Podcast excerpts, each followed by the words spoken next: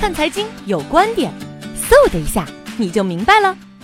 观众朋友们，大家好，今天是二零一六年三月一日。今天我们看到了国家统计局和财新网发布的三个 PMI 指数，在这三个 PMI 指数当中，其中两个和制造业有关，这两个和制造业有关的 PMI 指数分别下降了零点四个百分点，这两个指数分别位于临界点的下方，表示。我们的制造业很可能还会继续的收缩。另外一个指数，关于非制造业的，呃，商务活动指数位于临界点的上方，但是它的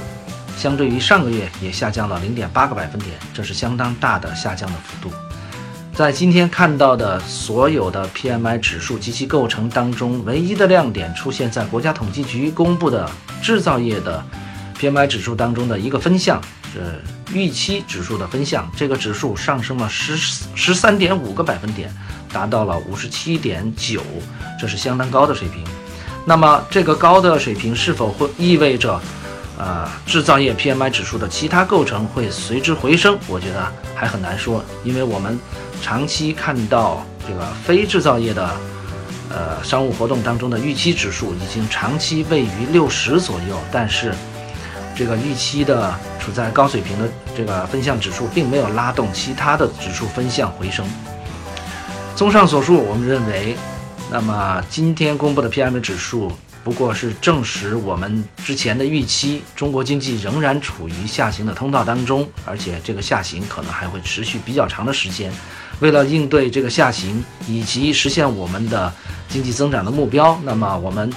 呃，已经看到昨天我们的货币政策已经做出了反应。昨天央行已经宣布了降准零点五个百分点。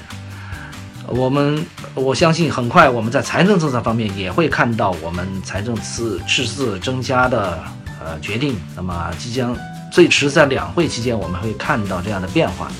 当然，我们知道货币政策和财政政策都是短期政策，他们只能维持短期的经济增长，而不会给中国经济长期的增长注入活力。呃，不仅如此，而且他们的负面的作用还是会比较大。所以，我们更加期待供给侧的改革在不久的将来，比如说两会期间以及今年剩下的其他六个月份当中，陆续的出台，能够有利于中国经济长期增长的速度的提升。